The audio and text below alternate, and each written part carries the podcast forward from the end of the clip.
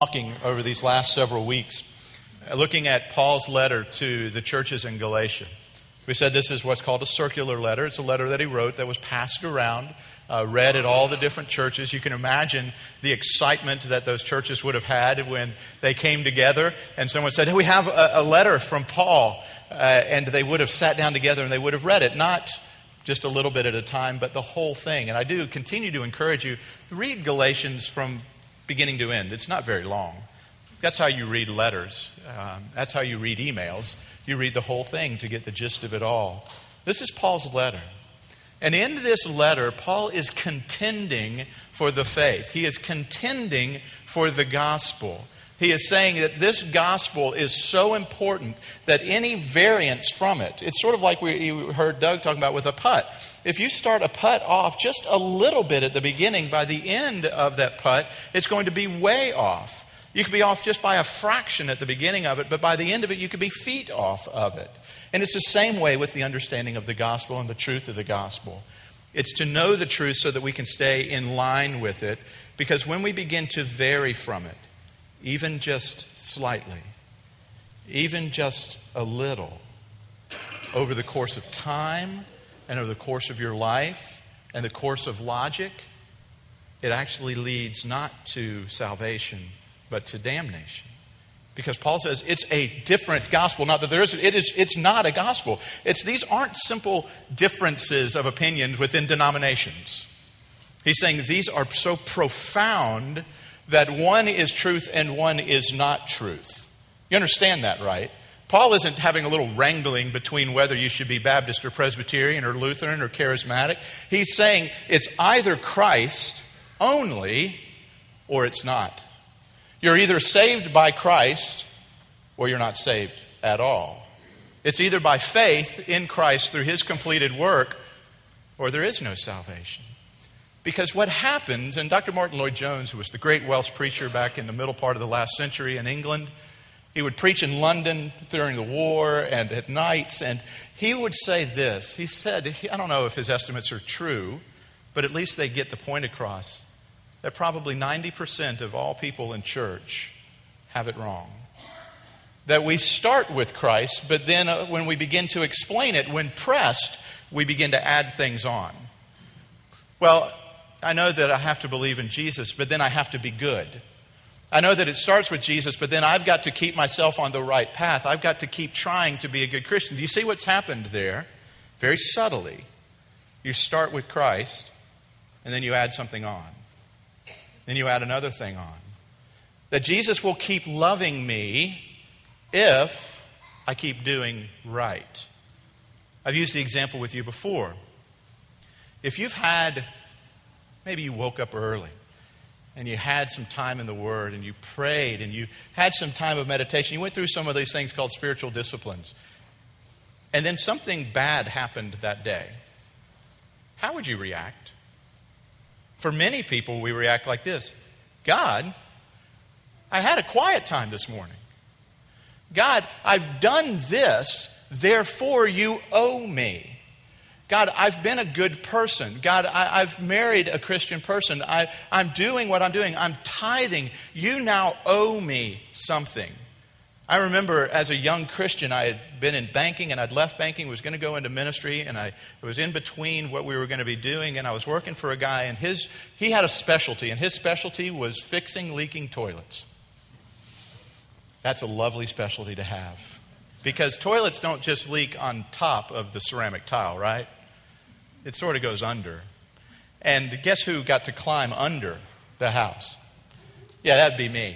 And I'm climbing along and I'm flat on my belly, knee and elbow deep into this stuff. And I stopped right there.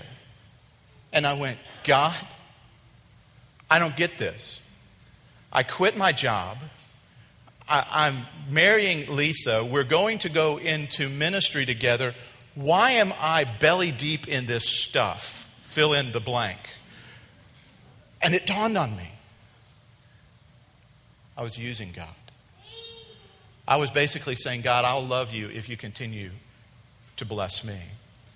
That's that subtle shift that we have so often.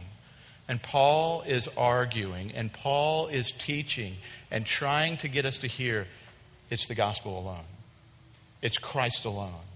And we add nothing to it. And what we want to see from that as we begin to grasp the gospel, that gospel which is Jesus Christ only, by faith through grace alone, in Christ's work alone, that we're saved. It's in that and that alone that all of our lives are shaped. And that's what compels us. That's what moves us out to then obey the law and to do these things. We're called to be free. We don't have to be afraid of anything else. We have God's love in its fullness. You may have heard it said uh, God cannot love you more than He does now, and He will never love you less. Do you believe that? You have the absolute fullness of God's love right now. Do you feel that? A few of you? Most of us don't. Most of us think that God's withholding something or somehow God is loving us less. The reality is this He loves you fully right now. We could just say that over and over today, and that would be good enough for a sermon. God loves you in Christ, and that's sufficient for you. Does He love you any less when you mess up? Parents, do you love your children less when they mess up? No. They're still your kids. We love them, not because of what they do, but because of who they are. We love them because of whose they are. They're ours, they're our kids. And we bask in them, we rejoice in them in that way. God similarly basks and enjoys you that way. You do know that. God enjoys you, He enjoys your company. He's glad you're here today because He gets to engage with you in that.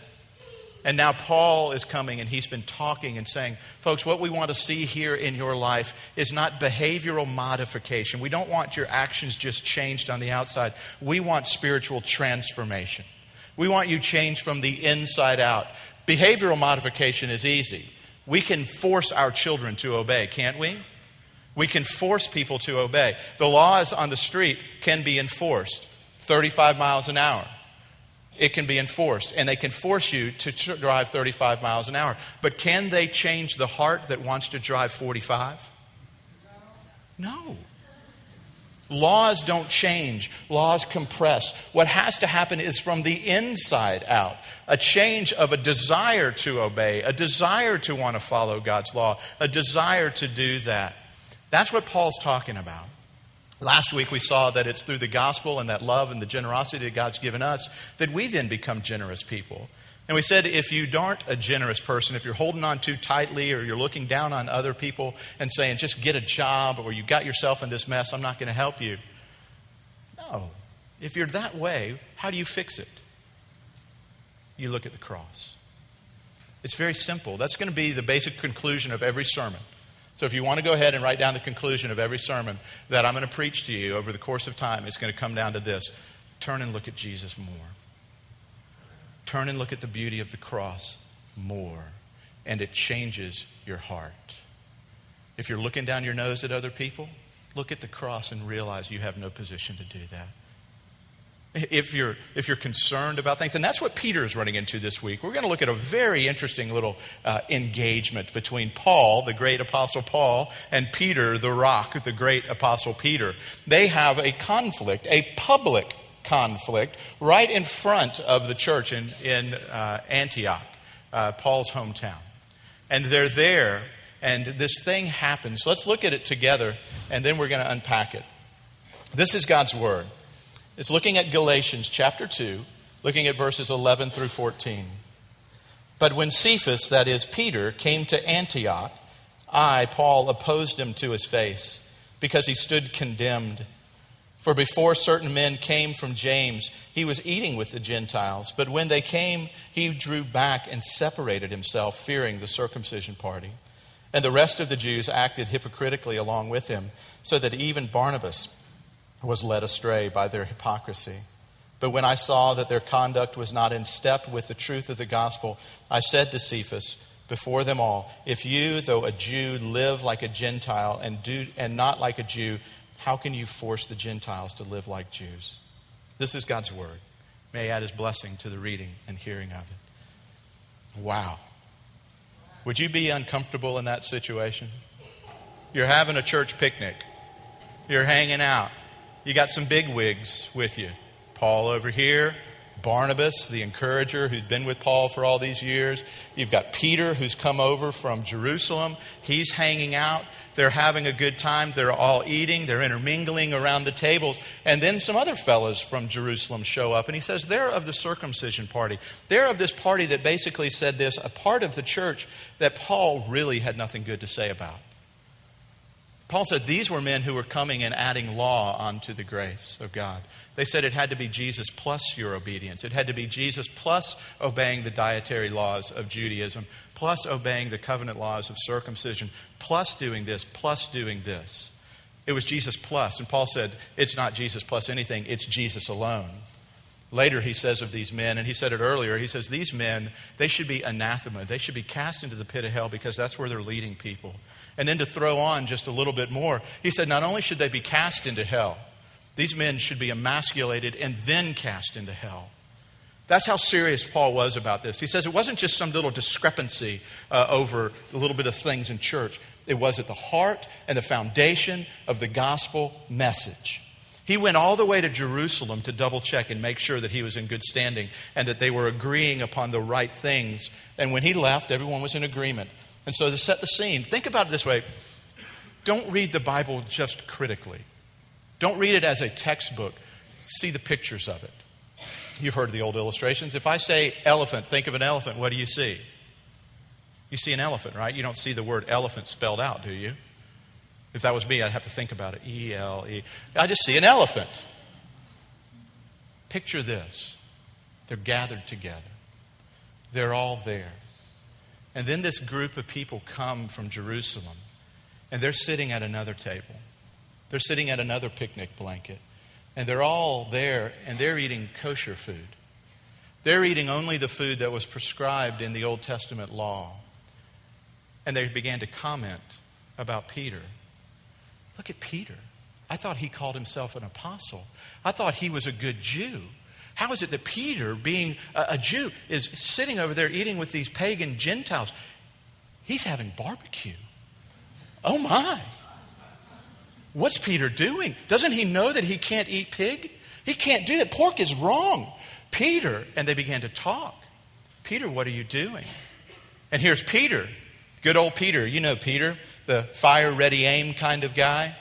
He was there and he was with the Gentiles and he was loving on them and he was going, This is awesome, the freedom that we have in Christ. Remember who Peter was? Peter was the one who was walking along and then all of a sudden he was on the roof of the house and this cosmic picnic blanket came down and on it, it was all the food and God said to him, Peter, eat.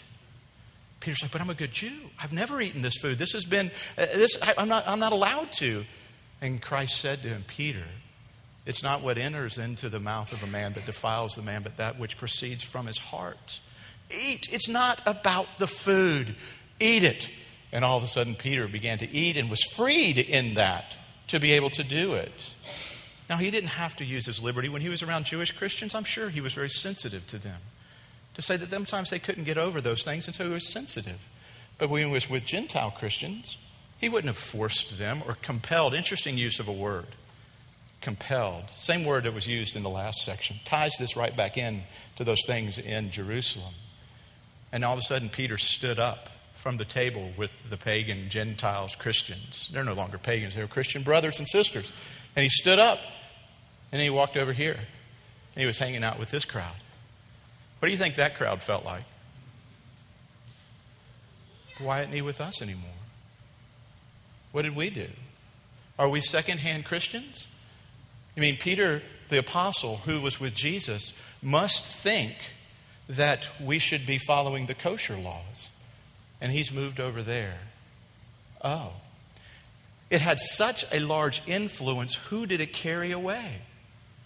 Paul's right hand man, Barnabas. You've heard of Barnabas, the encourager, the one who loved. It was just this gentle, loving spirit. Barnabas was so caught up with Peter and his example and his influence that Barnabas moved over there. So now, guess who you've got sitting over here? You got Peter, a bunch of people and envoys from the church in Jerusalem, and now Barnabas has moved over. What do you think these new Gentile Christians would have been thinking? Do you think it would have been conflict? Do You think there would have been second guessing? I, I know me. If I'm sitting over here at this table, I would have thought something like this Who do they think they are? They think they're better than us? No, they're not better than us at all, is the reality of it. Or maybe in our insecure moments, we would have been going, maybe I'm missing something. Maybe I've got to do this too. Maybe they're right and Paul's wrong. Paul saw this happening. He saw it playing out in front of them. And parents, you, you recognize this. Spouses, you recognize this. Coaches, you recognize this. Just in life, you recognize this. There are certain situations in life which you can negotiate quietly and privately, and there's other ones that need to be dealt with straight on and in a public manner, right? This was one of those. Do you deal with everyone in a public manner? Absolutely not. Greatest basketball coach of all times, Dean Smith, said this. Just wanted to make sure you got that. Um, from the greatest university of all time. No. Dean Smith said this if you make every battle in life life and death, there'll be a whole lot of dying. Now, some people take that statement and say, therefore, I won't make any battles life and death. I'm not willing to take that hill. I'm not willing to fall on that sword. Paul said, This one, I'm willing to fall on my sword. I'm willing to stand up for this battle because it's a battle of life and death. It's a battle for the gospel itself. Do you see what's going on here? He is fighting for this battle. He is fighting this battle, I mean, for the truth of the gospel. And he's saying, folks, here's the question I have for you today. We haven't even gotten to my outline yet, sorry. But uh, for you, your visitors, you're like, holy crud, really? Here's the question I have for you today Do you know the gospel well enough? Are you passionate enough about the truth of the gospel and confident enough in the truth of the gospel to know what battles to fight? Or would you have just sat by and watched this whole thing go on and said, Oh, that's a shame. Peter really shouldn't have done that. He hurt their feelings. Wow, that's kind of isolating. Oh, well. Or would you have, like Paul, stood up and said, This is wrong. This is wrong, and we have to make it right? Paul said this is wrong. And here's why Paul said it's wrong. And this is going to be quick three points as we come to the table. Because this table is representative of the truth of the gospel. This table says it's Christ alone, nothing else. That's what we come and celebrate today. Paul said first this He said, This gospel is truth with a capital T that influences all of our life. Because there in verse 14, it says this When I noticed that Cephas was acting in a manner outside or out of step with the gospel. What does that imply? It says there is a lifestyle, there is a manner of life that is in step with the gospel. Therefore, the gospel is a straight line. The gospel is a truth by which every other part of our life is critiqued. The gospel influences not just your salvation, it influences the entirety of your life. Every bit of it, it has something to say about your life. And therefore, we can begin to look and to see are we in line with the gospel? Are we in line with Christ on this one? Are we following this orthodox gospel? Well, the only way to do that is to know the gospel, isn't it? How are you going to know on a baseball diamond whether you're running straight to first base? You know what they've done on baseball diamonds to make it really easy for you? They've painted a line. And if I'm running to first base and I head left, Am I heading to the right place? Half of you are going, I don't watch baseball, Bill. So the answer would be no. You're supposed to run towards first, on the line. And if I get out of line with it, I recognize it. Why? How do I know I'm out of line? Because there's a line. Guys, this is rudimentary, and I, I don't mean to belittle you or, or make fun of it. But the fact of the matter is, there's a line. How did Paul know Peter was out of line? He knew the line. He knew the truth. He knew the trajectory of a life given to the gospel never would have moved from that table to that table. He knew that that kind of social and racial hatred would never have done that. What was Peter really saying? Who did Peter go hang out with? Jews. He discriminated against the Gentiles. Jewish men used to pray a prayer God, I am so thankful that I am neither a Gentile, a dog, or a woman. quite a prayer. The gospel comes in and says, Be careful of making any of those distinctions. It was saying this there's no room for racism, even a little bit of racism. There's no room for separation and pride from anybody else. None at all. Because the gospel says this we are all equal under God. There are economies within the Godhead God the Father, God the Son, and God the Spirit. God the Son is in a secondary place, but he's equal with the Father in fullness of truth and in stature and all of those things. It's the same way in a marriage. My wife and I are equal before God. We have different economies within the marriage relationship, different roles within that. Does it make my wife lesser than me? Absolutely not. She is greater than me in so many ways, but in our roles, we are differentiated. But I can't look down on her because of her different role. That's what Paul was saying. This gospel orients your life.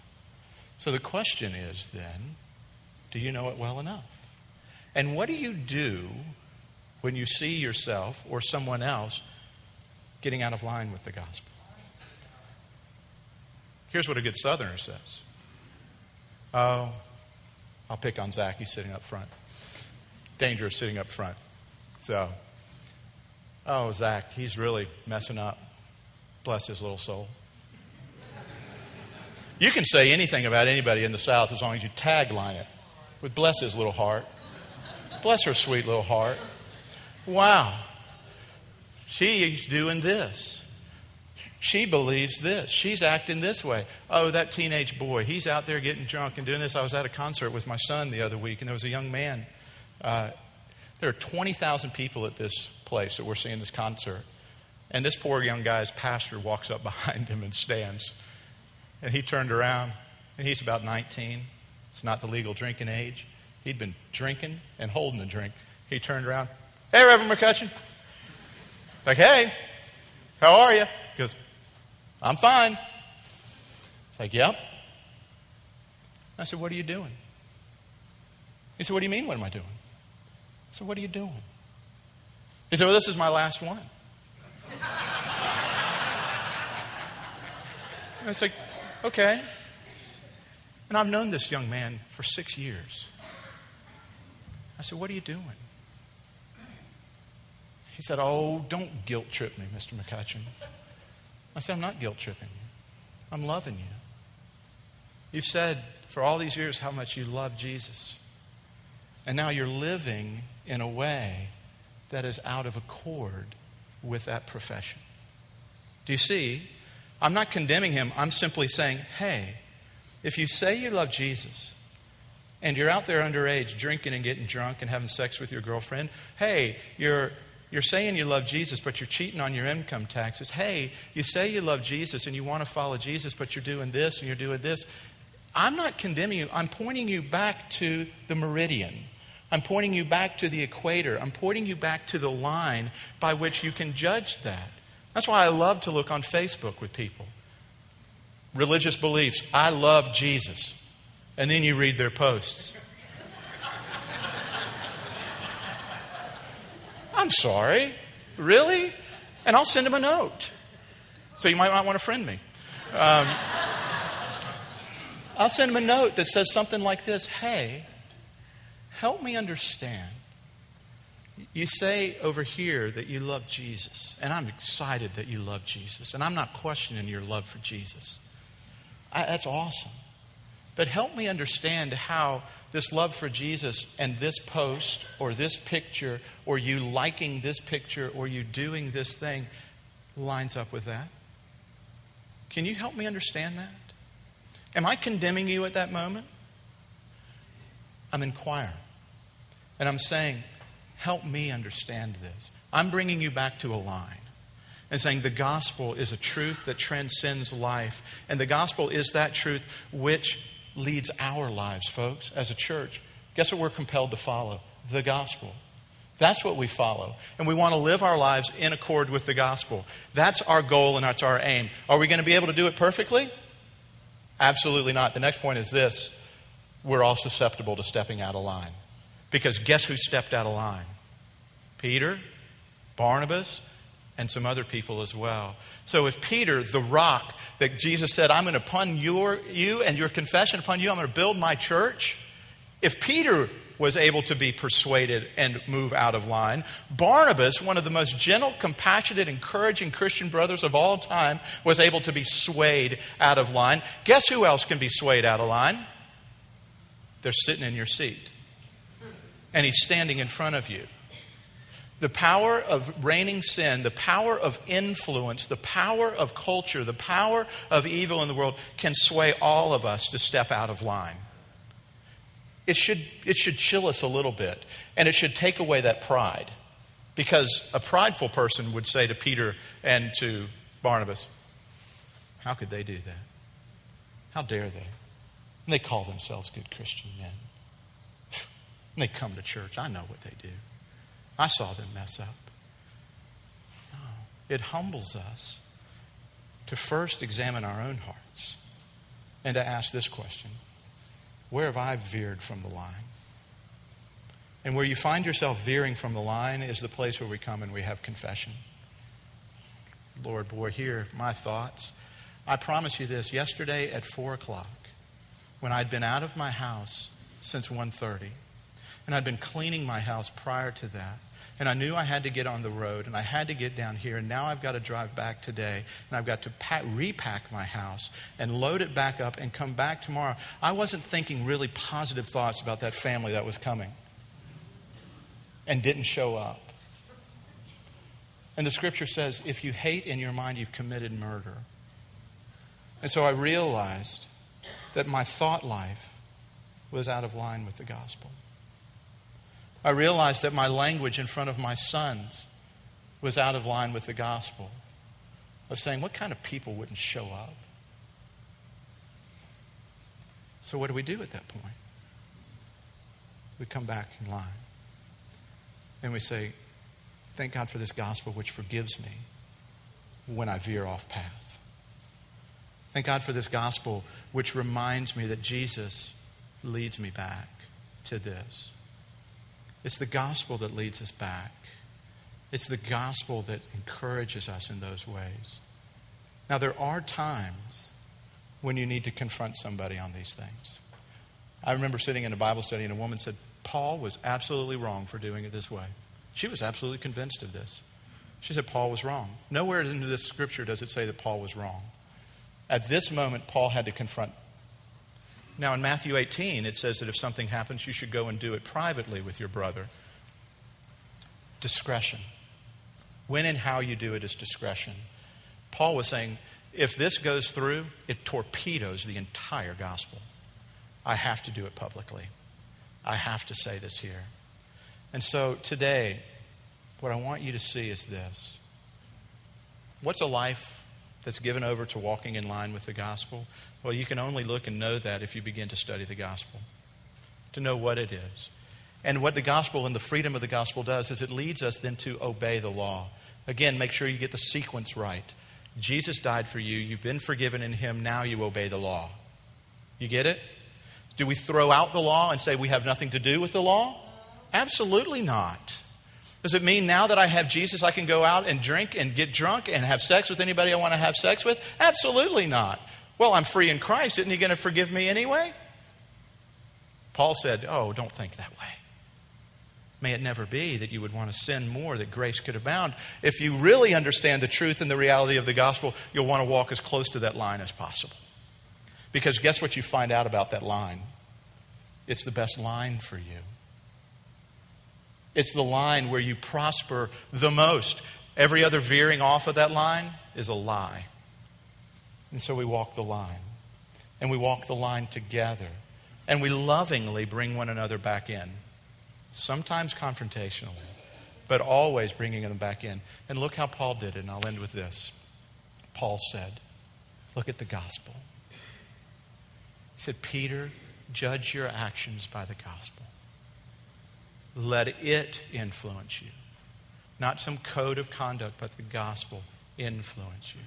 That's why we want to be a gospel centered, a gospel driven, a gospel church that said, let's live our lives in light of and reality of the gospel and walk along that way. That's going to lead to some times where you might have to come to me and say, hey, Bill, help me understand how this action lines up with the gospel. I'll say to you sometimes, help me understand how this action lines up with the gospel. That's what we're called to do living in line with the gospel. For that's what Jesus brought to us.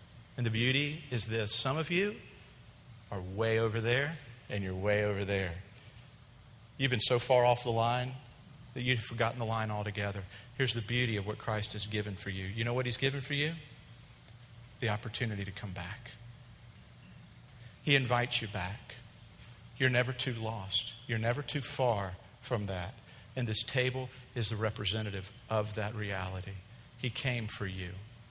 So now, all of us who desire to walk with Christ in that way, we come and we sup and we dine and we celebrate what He's done for us. Let's pray. Father, we do.